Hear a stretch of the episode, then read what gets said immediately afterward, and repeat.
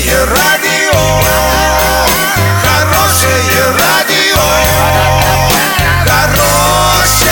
хорошее радио. Радио «Шансон». С новостями к этому часу Александра Белова. Здравствуйте. Спонсор выпуска «Строительный бум» ИП Халикова РМ. Низкие цены всегда. Картина дня за 30 секунд. Конструкторское бюро «Юмс» тоже будут банкротить из-за долгов учредителя. На развитие животноводческой отрасли Оренбуржья выделят более 1 миллиарда рублей. Подробнее обо всем.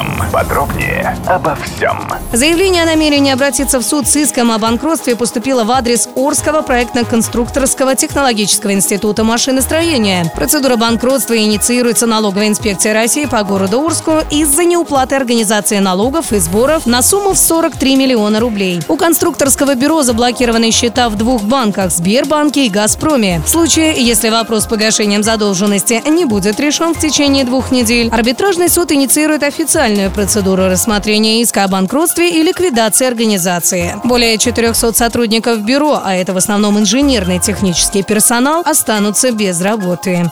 В ходе заседания областного правительства исполняющий обязанности первого вице-губернатора Сергей Балыкин рассказал о том, как планирует развивать животноводческую отрасль в регионе. На повышение производительности в молочном и мясном скотоводстве, развитие овцеводства и козоводства, на поддержку племенного животноводства, гранты для личных подсобных хозяйств и начинающего и семейного фермерства. Из федерального и регионального бюджетов выделят почти 1 миллиард 200 миллионов рублей.